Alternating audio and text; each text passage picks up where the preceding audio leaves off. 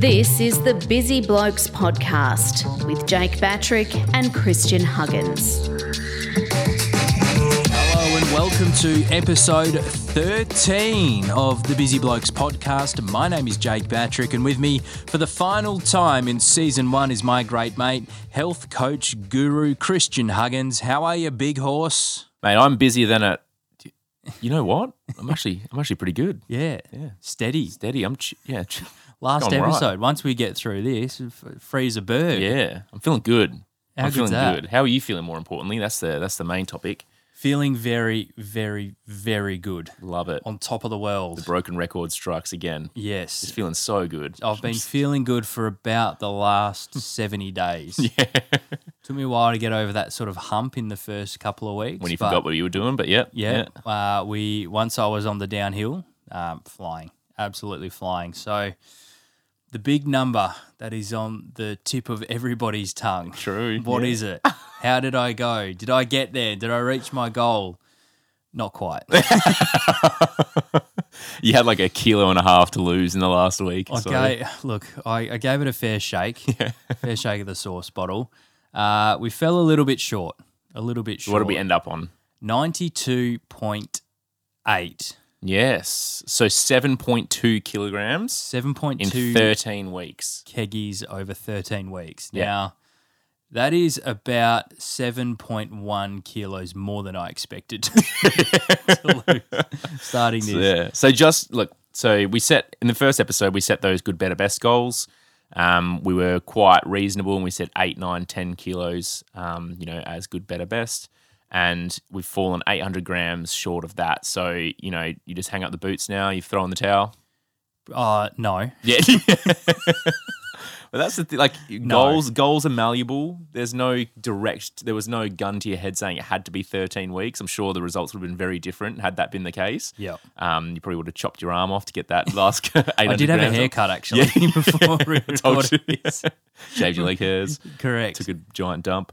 But yeah, 800 grams short, and I personally couldn't be more proud of how far you've come and the progress you've made. And at the end of the day, you've gone well over the 500 grams per week on average. It's ended up at 600 or 700 grams, which is phenomenal progress. If you were to lose 500 grams a week for the whole year, oh mate, you'd be on 26 kilos. So it's a big jump, you know what I mean? Massive, so you've lost nearly 8 kilos, or you're edging towards that 8 kilos after the 13-week mark, and super proud. Thank you, mate. And thank you, because this has genuinely been life-changing. Like, if I was going to continue the way I was just neglecting my body and living the way that I wanted to live, which was really fast and loose, it was fun, it was really no regard for my health, yep. God knows what would have happened in down the track. Yeah. So that's been the biggest thing for me, is that these tips and tricks and health hacks that we've been covering off over this series, it's really about just making those small changes that change your old habits. Yep. And as long as you tune into the fact that it's not going to happen overnight, and you're patient and you see it through, it does really, really, truly become life-changing. And it's those small changes done consistently that add up to big consequences over time. And, I said right from the get-go, if you overthrew your whole life in a week, you'd probably go back to the way you were, because you're just like, this is just not fun, it's not enjoyable, it's not me. So just slowly chipping away at things, trying, new habits out, forgetting about it, then picking that old habit back up again, like going back and forth. And, this isn't the end. I'm sure the next, 3 months, 6 months, 12 months, you're just going to be slowly chipping away at more and more things and making more and more progress towards that better version of you. I was thinking about this coming in here today, and my partner and I are off to the Ningaloo Reef at the end of November. Lovely. Which is with really poor maths. I'm a journalist. So my maths is shocking. 5 weeks. It's about 5 weeks away. I know your holiday plan's better than you do, mate. Correct. So because I'm so close to that 10 kilo mark, that's the goal over the next 5 weeks, is I've always known I've had to lose 10 kilos.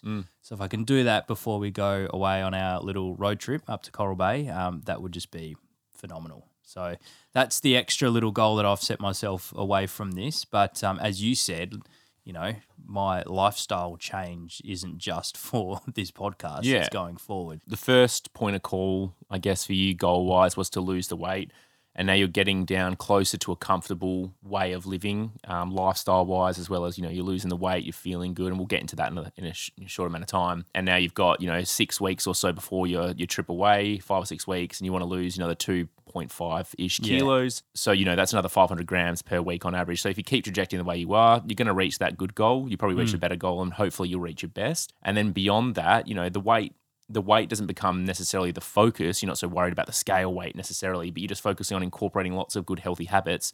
And the weight loss just becomes a positive side effect of just feeling good and doing good things for yourself. Well, Christian, should we get stuck into the nitty gritty? The nitty-gritty. We're going to do the nitty-gritty this week? Well, I don't think we have any nitty-gritty because... There's no topic of conversation. Yeah. This is it. I haven't prepared anything. What do you want to know about?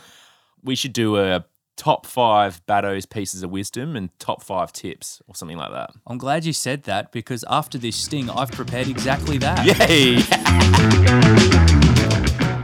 Rightio, Christian. What I've done for us today for the nitty-gritty is we're going to deep dive into the best things about this journey that I've experienced. So, okay, top 5 feels. Which is basically the top 5 things that I've noticed within myself. Yeah, cool. Yep. And then following that shortly, we're going to jump into my top tips for anybody else out there who might be starting their journey, doing their journey, or even thinking about a journey. So let's crack in. So my top 5 feel is I am certainly so much happier. Love it. Like in every aspect of life. I've noticed certainly in the back half of this that I've just sort of regained my confidence a little bit. I always found like sort of before we started this journey, often just talking to people like I just didn't have the energy to really engage in, you know, in conversation or found it really hard to.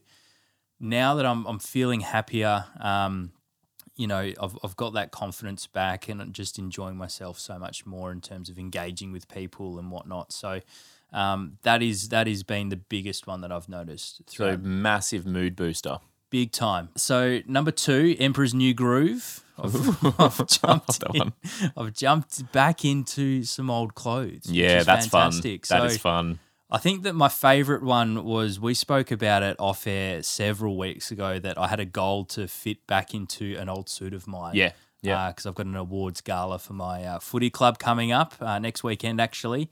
And you mentioned to me, why don't you just try it on, mate? Because you've shredded a few kilos and chucked it on. I was like, mate, I'm wearing this tonight. How good's this?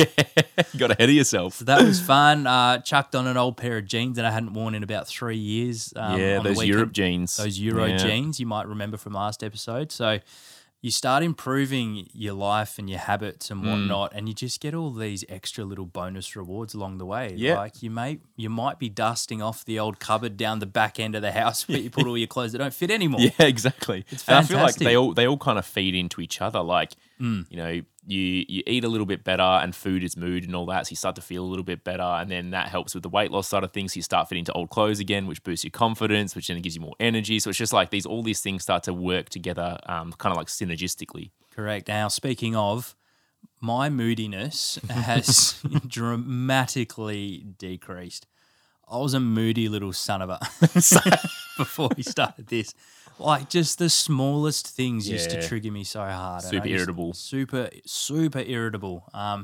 Wasn't very pleasant, but I reckon from about a quarter of the way through when I really started to notice that I was starting to lose some weight, I was eating more better for a little while. So once that started kicking in, I just noticed that my moods were dramatically better and I'm not so irritable. I used to get really irritable driving, like just dodgy drivers. Yeah. Like I consider myself an okay motorist. And when I saw dodgy driving, it used to give me the shits. And now I just laugh. Well, what you've probably done as well is if you can remember back from the stress week, and we're talking about the stress bucket, how all throughout the day, lots of stress is getting poured into that bucket, little drops, little sloshes. Yep. And the more full that bucket is, the less capacity you have to deal with crap and dodgy drivers and stuff. So whether you've increased the size of your bucket, so you've just naturally got more capacity to deal with crap, or you've just naturally just started pouring some stress out of that bucket by eating better, by managing your stress, by laughing more, by exercising, all that good stuff. Number 4 is energy. I have so much more energy, feeling way more energized lately. Now, I need to preface this. I'm still tired, and that's because the nature of my work, my sleep is very topsy-turvy. The routine of sleep. The routine of course, sleep, yep. So going forward, that's probably the one thing I'm going to have to work hardest on is making sure that my wake-up routines and my pre-bedtime routines are spot on, because I think that's really definitely going to help me. Yep. I did my darndest to lean into it throughout the journey, but it certainly needs more work. But otherwise, I'm feeling more energized. So I don't really know the science between splitting up, feeling more energized, but also feeling tired.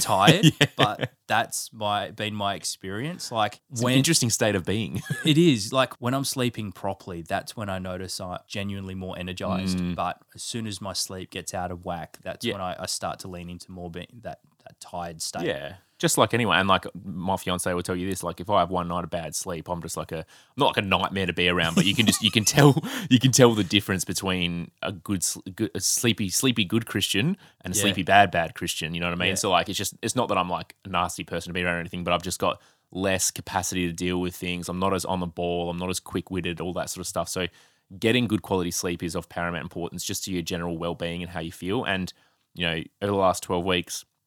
We've spoken about lots of like big topics, and then within those big topics, there's been like 20, 30 different tips that I've kind of given out. So so many things you could have taken, so many things you could have worked on, and I'm sure some listeners have listened to it and they went really deep into the sleep, so they've got their sleep under control. But for you, it just wasn't the right timing to start working on that for whatever reason. You had more on your plate and you were dealing with other stuff, and then maybe in the next 2 to 3 months, you start focusing more on sleep, and that's because you're ready for it now or whatever it might be. So I've taught you lots of things, given you lots of tips, but maybe it just wasn't the right timing or, whatever it might have been. Number 5, stronger and more balanced. So this was a big one at the start where we spoke about my dodgy legs and they needed strengthening big time. If you haven't gone back to the strength episode and strengthening your body episode 2, check out the show notes, and Christian's workouts in there are absolutely fantastic. The big thing for me was there's one particular exercise which is just a really basic standing lunge. Yeah. One-legged lunge, and then you swap sides. Now, at the start of this, I couldn't do that without holding onto the bench. Took me about 3 weeks to get the courage up and take the training wheels off and start doing it. And it was doing big airplane arms out to the side. Yeah, I looked like I was surfing really terribly over the journey, just being able to bring my goofy arms in and basically almost do it now standing completely upright with no balance issues. Might be debatable if you check out our old man test video on the socials. But I certainly noticed that my legs were 100,000% better. They're feeling way stronger. Even just getting upstairs, I was not only being puffed after getting up one flight of stairs, I was struggling to actually get up each step. Yeah. Whereas now, I can just power through it. Yeah. Absolutely no issues.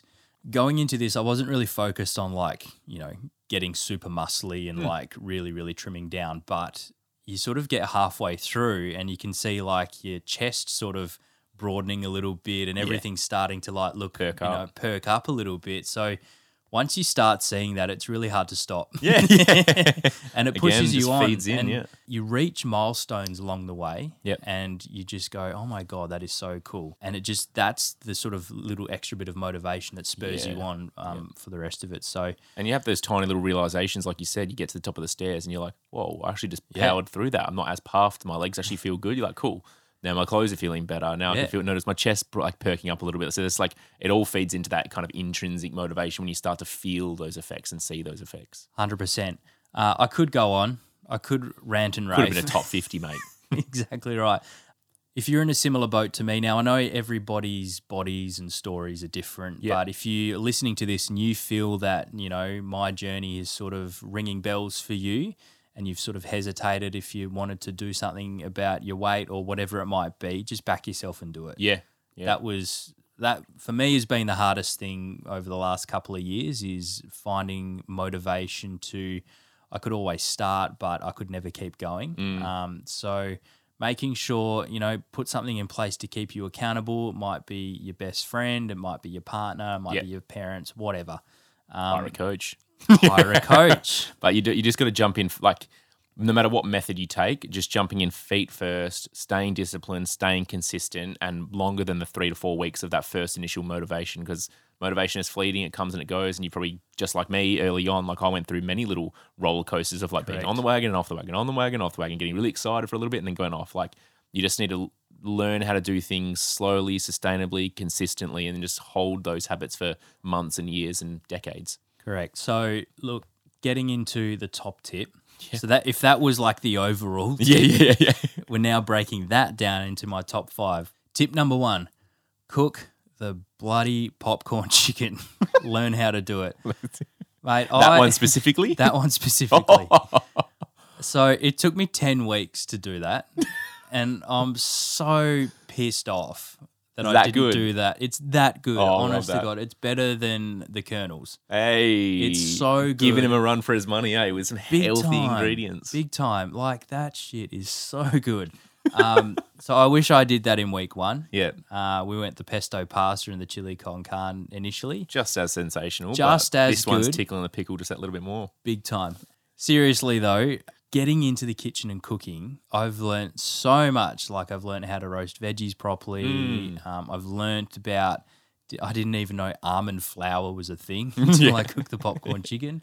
Experimenting. For me, it was kind of easy because I enjoy cooking, but I always just cooked stuff that I liked and didn't understand that canola oil is hell crap for you and blah, blah, blah.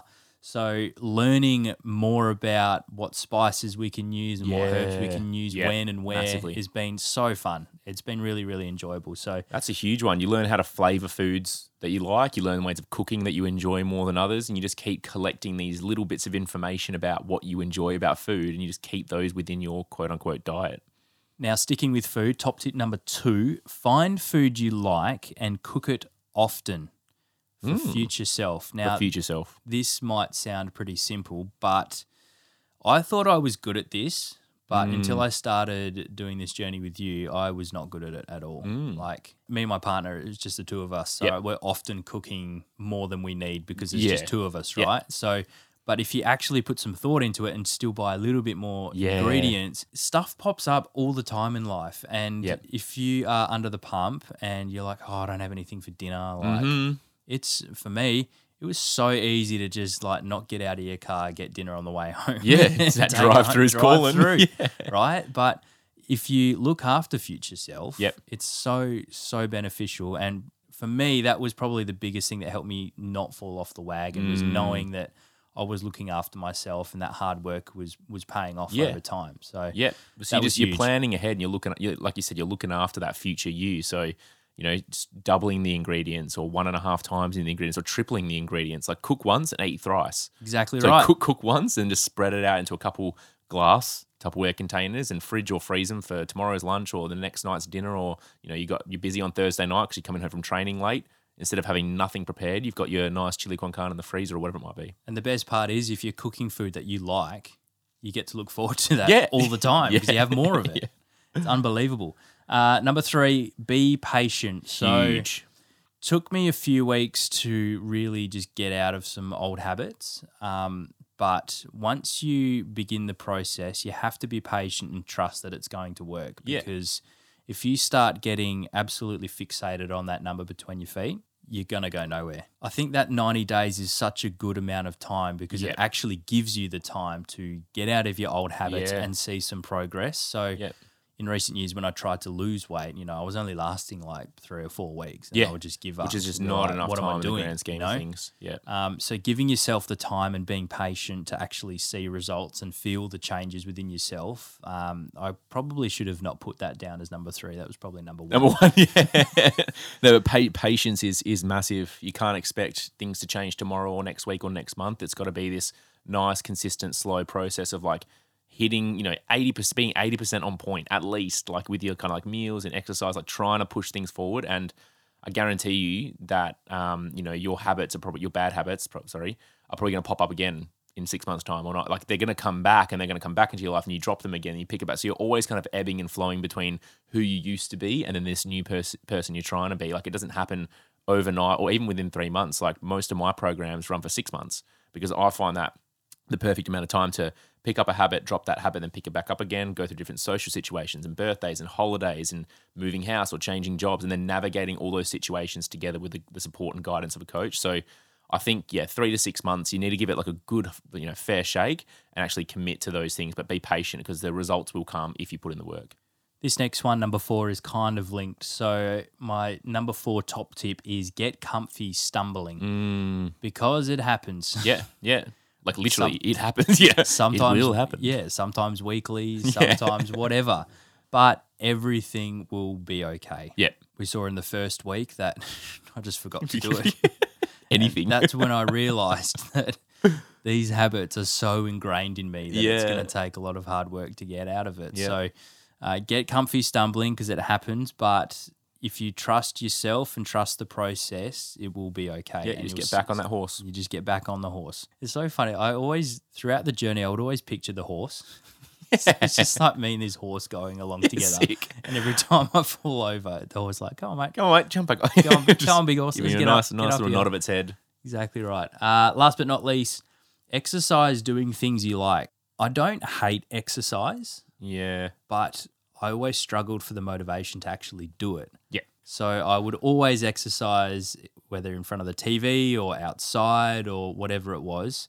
And that was the thing for me that taught me that exercising is okay and it's fine and you can enjoy it. So whether that's putting your favorite episode on for half an hour and just standing in front of the telly going through your exercises, that for me really kickstarted the want to exercise a bit more. Yeah. I think that's what you just pointed out there is really, really important. So especially in those early stages, you just got to get the snowball has to start somewhere. Like how are you going to get the snowball kicked off? So you got to do that. That's why I always encourage people, put your favorite music on, put your favorite TV show on, watch the footy, do something in the backyard, get your mate, come with somewhere in some way that you can enjoy it. Make sure you're doing that. And then now that you've done it for the last 10 weeks or so, and you're starting to feel the positive effects and see the positive effects, maybe you're like, oh, you know what, like maybe I am ready to join a gym sometime soon, or maybe I am ready to get my own set of weights at home or whatever it might be. But, just trying to get over that first initial part of the speed bump until you can roll down the other side. I think overall, this whole journey has taught me to just think about things a little bit more. Yep. It doesn't take a whole heap of brain power. Yeah.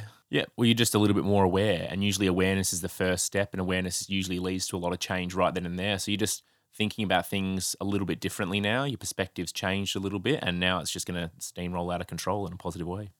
Well, Goss, that was my top 5 tips and feels. I loved that. It was lovely. That was really nice. That was really nice and wholesome. Long story short, if you want to just feel happier and healthier and more energized, go back to episode 1, get all this huge amount of resources that you've kindly provided for this podcast, and just get to work. Yeah, get to work, stay consistent, chip away. Goss, news just in, the mailman is back from leave, and his back's looking sore. He has a big bag. He's got a heavy bag. Should we get stuck in? Let's do it.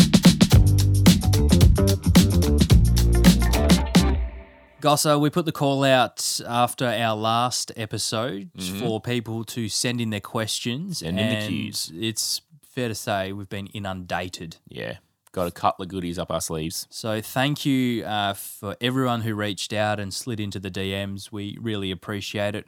While we're all friends here, we did have a couple of requests for anonymity. I'm glad you said that. Anonymity. So we're just going to read out the questions that we got sent, and we'll work through them. So I'll start us off. All right. So this one's for Jake in particular. So Jake. That's me. That's you. Jake, Patrick, Baddo. So Patrick, now, have you noticed any difference in how much you crave your quote-unquote trigger foods now? Yes. Because just answer it like that. We removed them from the house. Now, we spoke about celebrating your wins, and I had a moment of weakness at Coles on the weekend, and there was a particular type of chockey that was on special, and it snuck back into the pantry, and I'm kind of glad I did it because it's been a great little test that because that chocolate is there, I was having it. Yeah. But for 99.99% of this journey, the trigger foods haven't been in the house and I really don't crave them. And I've spoken about this a few times. The best part about it is you can have those foods, but you enjoy them so much more when you do stumble across them, i.e., my office is renowned for people bringing in yummy treats. Mm-hmm. So usually once a week, it's someone's birthday, it's someone's maybe leaving or whatever it is, and there's either brownies or bickies or chocolates. So, you enjoy those trigger foods more, but my cravings for them I don't think have been there because I removed them from the house, and it was the best thing. Have you, when it comes to cravings, because cravings, another word for that is urge. It's a really driving urge. Just out of curiosity, have you had many instances where you've been at home, say watching a movie, for example, or just kind of chilling, and you've removed the trigger foods from the house, but have you had that overcoming urge of oh, I really want that right now? Or is that kind of all dissipated over the last 12 weeks or so? Sometimes. There's no real science behind when and why. I'm a sucker for ice cream. So what we did was we found healthy, in quote unquote, ice cream. Yep. So they're I think they were 50 or 60 calories. The brand of them has escaped me. They don't deserve a shout out. Don't. They are very good. They're very good at what they do. If I could remember what it was, I would give them a shout out. So we substituted the big tub of full strength vanilla ice cream for a little, tasty frozen treat on a stick, which was 50 or 60 calories. So that was sort of what we put in place to get rid of the ice cream factor. And chocolate, I'm always craving chocolate. Yeah. I'm just a chocolate guy, but I wouldn't say I had a really significant urge for those foods. That's good. Good sign. So I think, overall, definitely the cravings, and if you can get those trigger foods out of your house, it's a bloody game changer. Love it. For you, fine sir, has it been hard coaching a friend? Not at all. So I'll answer this in a couple of ways. So I've actually had quite a few friends and also old acquaintances come through my program. So it's just about kind of developing our relationship in a different way. And I kind of pride myself on building relationships with clients, regardless of if I've known them beforehand or if I've just kind of met them when they've come through the program. And I always say I'll know you better than any health professional ever has. I'll know the name of your dog and your cat and your kids and what you do on the weekends and what hobbies you have and stuff like that. I think it's really nice to have that connection with someone as a coach and an ally in your corner. So it's not been hard coaching a friend because I've had many friends come through the program and gotten them results, which is awesome. But the process that Jake and I have gone through over the last 12 or 13 weeks is way different to how I actually coach with the client for the 6 months. I don't dictate the action steps or say this is what you're working on each week or dictate the homework. It's what a typical session will look like, go for an hour. Typical session, we open up, we have a bit of a laugh, we catch up, how was your weekend, what's been going on, what's new, what's fun, tell me a bit of a positive of something that's happened in the last 2 weeks. We then talk about how they went with their action steps over the previous fortnight, and there's something that they came up with. So, I could tell. That's interesting. I didn't actually know that. Yeah so, right. Just you've forgotten to do a lot of action steps, it's because I've dictated them for you essentially. Do this pretty much. So when you come up with your action steps, which I help my clients do, I kind of elicit it out of them, and we kind of make sure we get real finite with the details. All right, how are we going to do this and blah, blah, blah. When you come up with your action steps, you have way more ownership over them. You're keen to do them because you came up with those ideas. So it might be I've really been having trouble breathing or catching my breath lately. So I think I should work on some breath work. I saw in your podcast you spoke about breath work, the 4-7-8 breathing. Yeah. So I want to do that this week. And I go, okay, that's an awesome goal. Now, how are we going to do that? When are we going to do it during the day? It's going to be morning. Is it going to be nighttime? Are we going to do it before bed? Are we going to do it after bed? How many times during the week do you reckon you could reasonably get it done? 5 nights? Probably. 3 nights? Yeah. Yeah. So trying to get them real, detailed with it. And then we always make sure that they're confident they can get it done, because if they say 5 nights out of the week and then all of a sudden they're I'm 6 out of 10 confident I can get that done. Then we go, all right, how do we make it easier on ourselves? Can we do it 2 nights out of the week? Because we want that consistency. We want to make sure we're getting that momentum of that consistent with those action steps. So Usually what that will happen, we'll talk about the previous 2 weeks. How'd you go? All right, what stumbling blocks did you come across? How can we make it easier? How can we make it better? What do we need to fine tune? And then maybe they'll come up with a question, you know, all right, I heard about this on the weekend, or I've been thinking about this. And then maybe I'll give them a little bit of a training, or we'll just have a bit of a discussion, learn about, you know, what they already know about the topic. And then I can give them a bit of, teach them about whatever they want to know about. And then we come up with new action steps for the following fortnight. I might hand out some resources or create something for them and so on. So this coaching experience through Jake and I is quite a lot different to exactly how I coach other clients. But, you know, definitely similar in a lot of ways, but different in a lot of ways as well. Christian, that's interesting. And I think that's what sets your program apart from a lot of other sort of health coaching and professionals is you, from what it sounds like, is you're actually giving the power back to the client, which I think is really rare. Like my experience has been, you know, you listen to people tell you what you should be doing and how to do things and whatever. But for me, you've given me action steps, but a lot of them I've had a lot of power over them. And like, for example, cooking, you know, it was like cook 2 meals from the recipe book, but it's like, I got to choose those. Yeah. Freedom. There's that freedom. So, and that's been one of the best things doing the journey is, you know, here's a task, find the best way to do it and which will get the best results for you. Everything I do is through that lens of empowerment. I don't just want to give you the answers to the test all the time. I want to teach you how to get to those answers yourself. So beyond the 6 months of working with me, I'm not a subscription service. I don't want to keep my clients around just to make a quick buck. It's like you should, by the end of the 6 months, have most, if not all, the tools to take your health into your own hands and go forward from there. You can always sign up for another 6 months to reach, you know, even higher goals and have that accountability and that support and that guidance. But for the most part, at the end of the 6 months, you should be able to go on yourself. And another thing you mentioned there, or you kind of alluded to, what made me think about was it's all about personalization. Like it has to be personalized. Like we went through topics these last 12 or 13 weeks. And I gave very broad recommendations and broad action steps and tried to help you kind of make, you know, nitpick and change things and tweak things. But if I had a client, we would go really deep down the 10-3-2-1-0 method for sleep and pick out certain things that fit with their life under their circumstances and really work on those. Or, you know, we get to the resistance training and we really pick apart a workout program and fix things that maybe, you know, they've got a shoddy shoulder. So we change some of the shoulder exercises together, maybe with a nutrition, they've got a dairy intolerance. So I'm not telling them to drink milk and eat cheese. So we're changing things in that. So it's all about personalization, because if it's not personalized, you're just getting some stupid cookie cutter program that won't give you long lasting results. That's a belter of a question. Well done. Yeah. What's next? What's something you've both gained from doing the podcast that you weren't expecting? Oh, that is tough. What about you, Goss? I to be honest, I wouldn't say I wasn't expecting anything. Like, when you came and approached me, and I've said this, I don't know if I've said it on the podcast, I've said it to you many times. So my first point of call was like, awesome, this is just another way to reach people and just add value, because that's always the lens with which I want to do things through, is like, how can I add just some more value? So that was the first thing. For sure.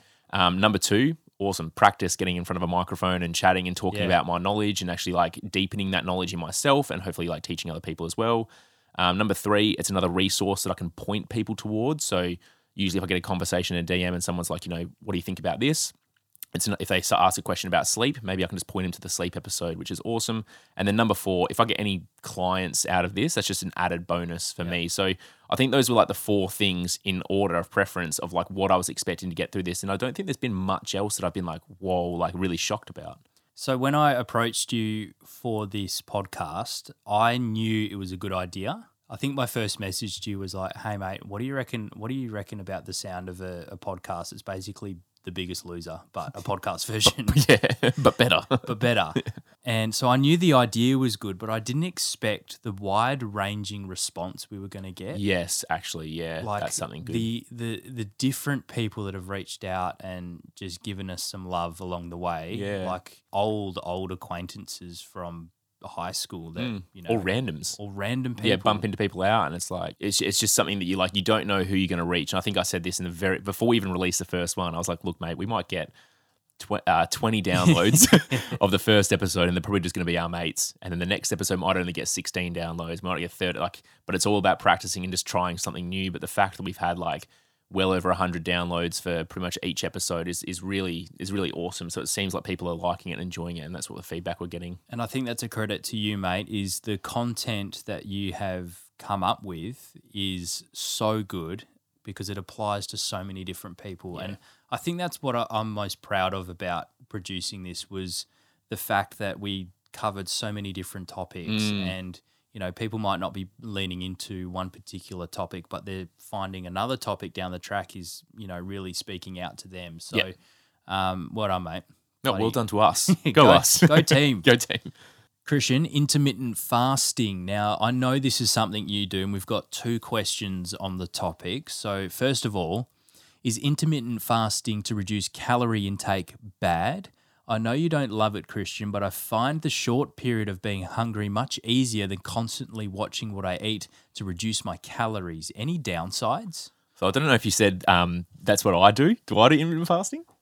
I think I've got confused. I got so confused. I definitely don't intermittent fast. I love breakfast. I saw the word fasting. I'm so quick. I know you're fast, Christian, but no. Fastest boy in boys.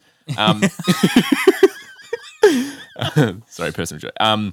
So is intermittent fasting to reduce calorie intake bad? But I find the short period of being hungry much easier than constantly watching what I eat to reduce my calories. Any downsides? Now, intermittent fasting, if you're using it solely for weight loss, like if that's your weight, because every diet results in weight loss, keto, carnivore, paleo, Atkins, you know, the celery juice diet, like liquid, like they all reduce your calories. That's the main thing that they focus on, is portion control or calorie reduction.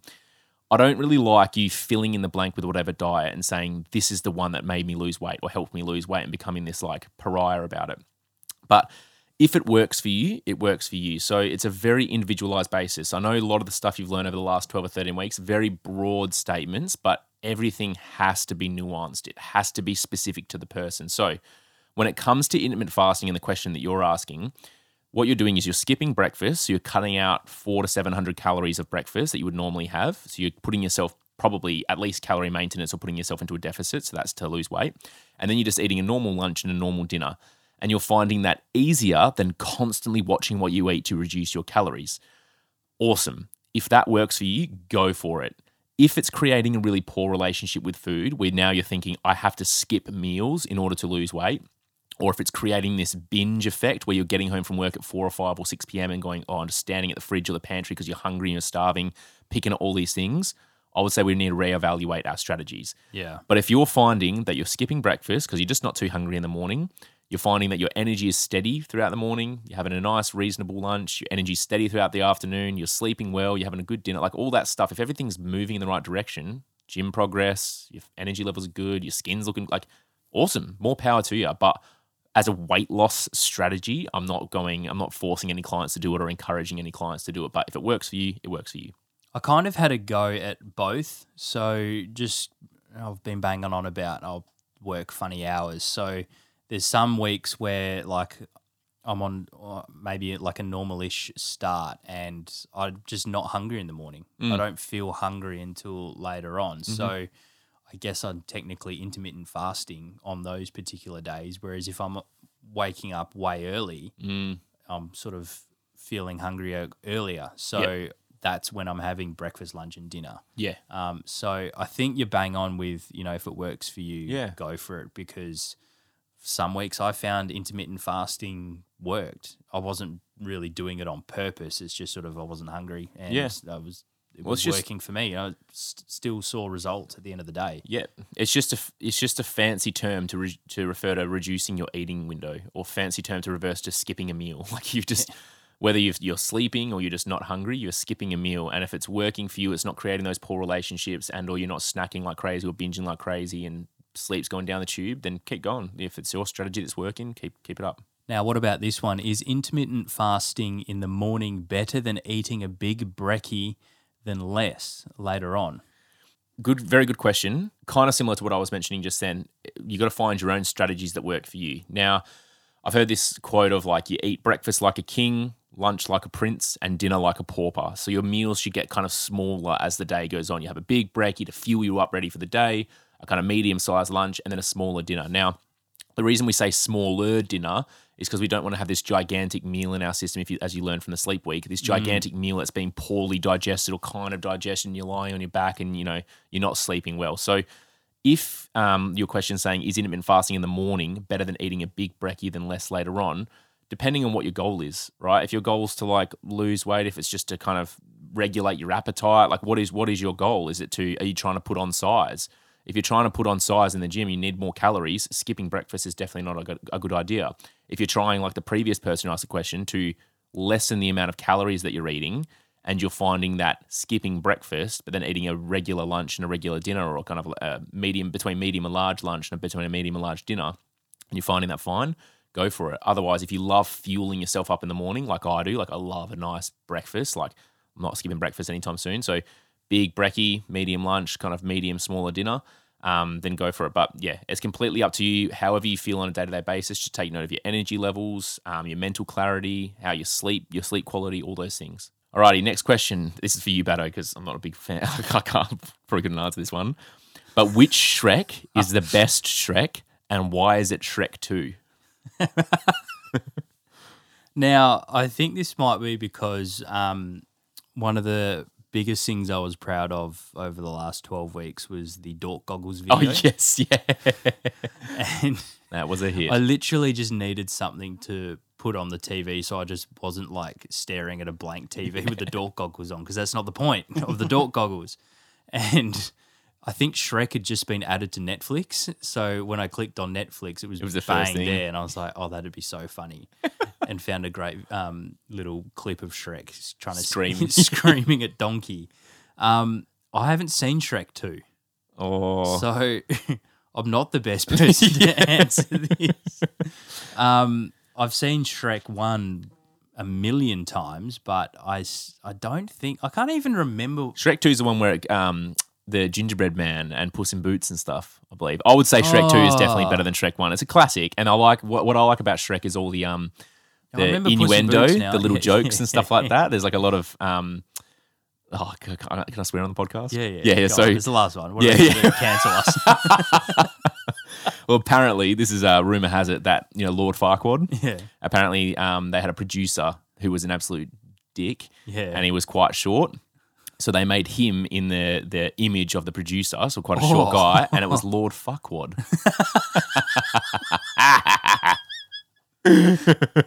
He's so great. Yeah. Imagine being in a job where he can like create your enemy. Yeah, classic. Just stitch him up. Yeah. That's good gear. Christian, what's your favourite tattoo, and does your mum like any of them yet? Depending on who I'm talking to, I've got different favourite tattoos. No, I do. I don't even know. I've never counted them. I've had to count them for the kids at school sometimes because they always ask. But like, I've got some for my fiance. I've got one for my mum, brothers, my dad, my grandma. I've got like tattoos that I can like link to certain periods of time. Like I've got a tattoo and I'm like, oh, I remember that was a time when I was doing such and such, or these were the things going on in my life at that time. So all my tattoos, or most of them anyway, kind of mean something to me, or I just like the way they look, that kind of traditional American style. But when it comes to my mum liking any of them, not necessarily. So she always told me never to get tattoos. And I remember I got my feet tattooed and I'd wear socks around it all the time, even like boiling hot summer days. And then eventually she caught me like late one night. I was walking out in the kitchen and I had my socks not on, and her eyes met my eyes. And then she just slowly traced downwards and saw them on my feet and just walked straight back into her room. Didn't talk to me for like 7 days. 7 days? 7 days. Full week. Yeah, full week. Then finally conversation started up again. And then I got another tattoo, and then she didn't speak to me for 5 days. And I got another tattoo, didn't speak to me for 3 days, another tattoo, 1 day. And now it's just like, she just knows that I'm getting more and more. Yeah, come to grips. But there's the tattoo for her mum. When I broke my leg, the bone popped out of the skin and it came through where it says mum. So it said And she actually was like, oh, I hope it doesn't ruin the tattoo. So I was like, at least she's got one that she likes. Yeah. And the surgeon, he was such a legend, he put the tattoo back together. So we stitched it. So it says mum again. So that's good. Far out. What a yarn. I'm in a similar boat. Actually, well, not really similar. If I got a tattoo, I would be disowned. Ostracized, yeah. Mum is not a fan. I don't even know what I would get a tattoo of. The Collingwood jersey tattooed on your torso. I like the idea of like a magpie flying, because I love Collingwood. And in its feet is like a sausage roll. Yeah, nice. I love sausage rolls. I haven't had a sausage roll in a long time. Wouldn't you get a pie? Pie, yeah. Pies. Well, the link with the sausage roll is, I'm quite crafty when it comes to kicking goals in footy, and the nickname for goals is sausage rolls. So that's sort of the link. Quite crafty. Yeah, I like that. Yeah, that's nice. Yeah. Yeah. Just get a little bum tattoo or something. Maybe that'll be season 2. Yeah. Just gearing up, getting you mentally prepared to tell your mum you're getting a tattoo. Oh, we need to get back on track. All right. Now, Christian, someone who is struggling with themselves, whether it be diet, not going to the gym, or mental struggle, what would be the first thing you do to help yourself? That's a cracker. Listen to the podcast. There can be a million and one answers or million and one ways to answer this. Like, you know, what would be the order of importance? And I'm sure you've listened to other podcasts or read books or heard people talking about, like, you got to get your sleep under control, or, you know, start eating two fruit and 5 veg, and there's so many things. But I would just say don't overcomplicate it. Don't think of it as this Mount Everest, like, oh my God, I've just got so far to go or so much to do. You just take it one step at a time. And I think the key thing is two of the things that Batto alluded to earlier in today's podcast is patience and consistency. Consistency is the biggest one. So pick something, whichever way, whatever bad habit you've got and you want to get rid of, or whatever good habit you want to implement, start crowding out. Just pick something and just chip away and just be consistent. Like, just choose the one thing and get really good at doing that one thing every day, each week. Don't give up after 3 weeks or 4 weeks. Don't give up after 2 months. You just, like, keep chipping away and staying consistent, but just don't overcomplicate it. Choose one thing and just start doing it. Just start. I think that's what I tried to achieve when I came up with those top 5 tips is, I think the overarching thing there is don't overcomplicate it, you know? Yeah. Those 5 things that I spoke about were just sort of the 5 things that really first came to mind. So for me, that's what stuck with me throughout the journey. And you can literally relate all of those 5 tips to just not overcomplicating it. You know, cooking food that you like. All right, to get eating better and healthier. Find things that you like and just eat that. Yeah. You know, like simple. You know, I spoke about, you know, me liking cooking and getting in the kitchen and stuff, but I'm not Matt Preston. Like I'm not a really good chef, but I found foods that I like and I learned how to cook them well. And as a result, it's healthy and it's helped me along the journey. So as you said, a million examples of that throughout the journey where you just don't overcomplicate it, but you just have to stick to it. Yep. You just have to stick to it. And maybe if you're, you know, struggling to get going, don't really put a timeline on yourself. Yeah. Maybe at the start, just experiment, spend the time experimenting, find the things that work for you. Once you're sort of happy with everything, maybe then set your goal for 90 days or whatever it is. So you just start small and start. Like, that's the thing, hey? So cook one meal this week. That's it. Like, that's all you have to do. Or drink 1 litre of water. That's it. That's all you do. But just start small of something you think you can achieve, but maybe a little bit outside your comfort zone, and you just stay consistent just because you just need to get into the game. And just start taking action and just making some mistakes and going, oh, crap, all right, I've got to try this again. Like, if you're always so scared of starting or so scared of making a mistake or, you know, just waiting for the time to be perfect, you'll never start and you'll never see progress.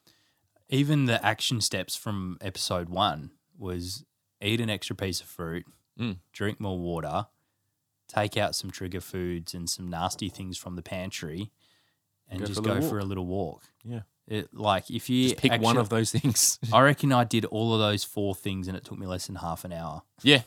Like, super, super easy. Yeah, and it does, like, it's not easy, you know what I mean? Like, it's simple, not easy. And I think we mentioned this in the thing, like, you know, it's always going to be hard to change the way you've been doing things for the past few years or the past few decades. Like, if you've piled on a bunch of weight or if you've piled on a bunch of bad habits or if you've just been treating yourself really poorly, it's going to be difficult to kind of switch those things around. But I guarantee you, and you've been mentioning this today, like, the grass is so much freaking greener over here. Like, it's feeling good, sleeping well, having better relationships, dealing with, like, stresses better, just being more aloof and, like, chilled out and happier and, you know, stronger and healthier. Like, it's all possible when you start to make those small sacrifices and those small changes and those small tweaks. Christian, we've got one more question on the list. I'm going to ask you. You ask me. Because I don't want to answer it. Last question is, will there be a season 2 of Busy Blokes? Now, that is an absolutely ripping question. I would like to say yes. I would want to say yes. But that leads me to my next point is what would you like to hear in season 2? Yeah. Let us know. Reach out because I wanted to do this podcast for really selfish reasons. I work in radio, so it was a way for me to develop my skills, and I wanted to start losing weight and feeling better about myself and feeling healthier and happier. So next season could be my goal would be to bench press 300 kilos. And it would be about a 50-episode season. Run just a sub-2-hour marathon. Exactly. So I think there will be a season 2. I do, yeah. But I would love to know what else. I mean, I think we've built a really nice little community of listeners. So, and today we've had some great questions come in. Yeah. So, what else do you want to know? Yeah, because what I might do is I might even get a little bit of a survey going and pop it in the show notes, and you can just be like, you know, what did you enjoy about season 1? Any tips for season 2? And like, if you would spend a little time, a couple minutes answering those questions, it'll make the season 2, if we go down that path, it'll make season 2 that much better because we're listening to you guys, and that's the whole thing. You know, how can we add more value to you, and what do you want to see, and what do you want to hear? Because one of the best things that's come out of this is, you know, we get great feedback and we've got a really awesome community of people that are listening and saying lots of lovely things. But the best thing is hearing people actually trying out the stuff that we're talking about and seeing their own results. The amount of messages I got about the piss test, we spoke about that in Hydration Week, was so great because, one, they're listening, and two, enjoying the content. So what else do you want to know about? Let us know.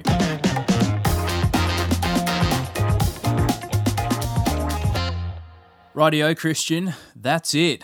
The end of season 1, the end of episode 13, done and dusted. We are now no longer busy. That's it. Time to hang out the boots, pull stumps. Thank you very much for everybody that got involved and tuned into the Busy Blokes podcast.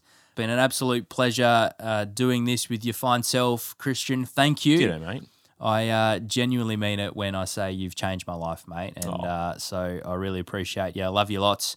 If something throughout the Busy Blokes podcast series has sung out to you and you really want to investigate that more, Christian, what can they do? Well, can I call this my final golden nugget? Yes. Yeah. All right, final golden nugget. So, sorry. That's it. Let's do it. So final golden, yeah. So I've mentioned it a couple of times in today's episode and previous episodes, but accountability is really important. Support and guidance is really important. And, you know, my coaching methods are very different to what you would have ever come across. You know, they're very fun, very informative. You learn lots. You get super individualized coaching. You get to get that personalized one-on-one attention. So if it sounds like something you want to explore, I'm offering out free 15-minute consults. So I'll put a link in the show notes, but otherwise, reach out to me on Instagram at healthcoachchristian and just say consult in the DM, and we'll get that set up. Just to kind of, it's just a quick 15-minute chat to see where you are with your health, what you want to work towards, and if I can help you get there. If I can't, I'm more than happy to let you know that I can't. I've turned a few people down in the past. I'm not this snake oil salesman, so yeah, give us, you know, jump feet first into it. It's a free 15-minute consult. It's free. It's online. It's the first step to a healthier, happier you. Just back yourself and do it. You won't regret it. Well, that's all we've got time for, Christian. Thank you again to Damon Sutton, who's been stitching all these episodes together. He's very, very good with his hands, Damo. He knows his way around editing software. Yes. So well done, fella. Really appreciate it. And, stay tuned to the socials and we'll let you know about if and when season 2 is happening. Thanks for listening and we'll see you then. Love you, Dad.